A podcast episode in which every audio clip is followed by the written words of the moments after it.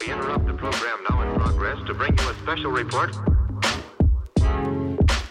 Here are the highlights this morning news. From the WPGU News Desk, here's today's headlines on WPGU 1071 Champaign's Alternative. From WPGU News, I'm Adelyn Mui. It's Tuesday, November 14th, 2023. In 2023, wildfire smoke from Canada hit pollution records across the Midwest. The smoke could trigger a mandatory U.S. Environmental Protection Agency crackdown on pollution that experts say could affect economic growth. Many states and the EPA are so concerned that they may exclude the smokiest days from the legally binding scorecards that determine whether the government is putting enough effort to fight pollution. In 2023, many states in the Midwest and beyond could band together to document how they were affected by the wildfires, said Zach Adelman, executive director of the Lake Michigan Air Directors Consortium. They would hold public hearings and use the joint research to create the separate applications for the EPA for exceptional event exclusions. Midwest Ozone's members, like Cleveland Cliffs and ExxonMobil, could also be affected by an EPA crackdown triggered by wildfires due to the increase in higher operating costs. The University of Illinois Springfield has received a federal grant of nearly $700,000 for law enforcement anti bias training. The program will focus on strengthening police and community relations through problem based learning, including topics such as bias, traumatic experiences, and how to understand and empathize with people from diverse backgrounds. It will also help people in law enforcement improve their own well being. The grant for the program is from the Department of Justice's Community Oriented Policing Services and was secured by U.S. Senator Dick Durbin. A pilot program currently being designed by the Alliance for Experiential Problem Based Learning hopes to train 1,500 officers by next October. Champaign Police are requesting to extend the use of license plate readers through a five year contract with the automated license plate reader company Flock Group.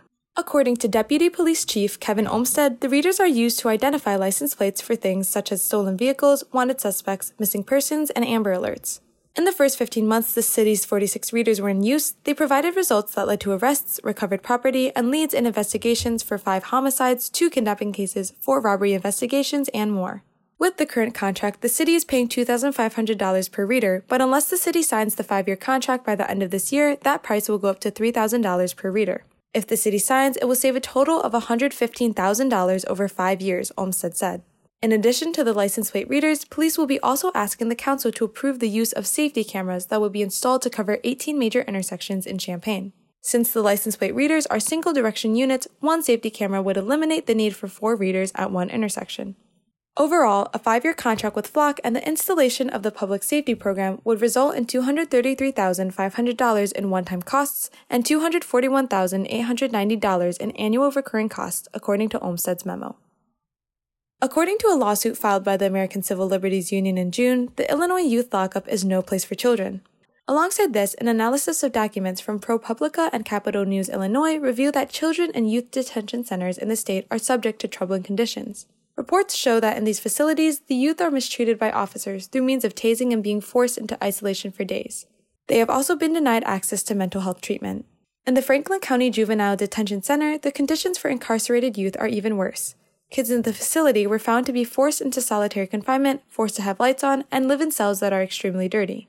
An incident occurred at the detention center where a boy's arm was broken by an officer. Instead of being transported to the hospital immediately, the boy claims he was kept in handcuffs in a cell for two hours before being taken to the hospital.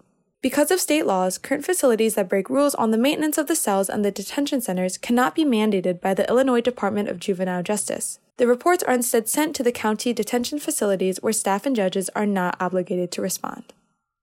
A study by Forbes ranked Illinois 29th in the country in healthcare. This study was measured in four different categories healthcare access, healthcare outcomes, healthcare cost, and quality hospital care. They give a ranking for each category, and each is measured on a scale of 0 to 100, with 100 being the worst. The study then averages these total scores and ranks each state accordingly. The overall scores found that Illinois scored a 46.98 out of 100. Minnesota was ranked best overall healthcare in the country, and Georgia was found to have the worst. Contributing reporting for this newscast was provided by Layli Nazarova, Adelyn Mui, Emily Huffman, Nick Roacho, and Kate Morris. Our deputy news directors are Alyssa Eaton and Caitlin Devitt, and our news director is Madison Holcomb. For WPGU News, I'm Adelyn Mui.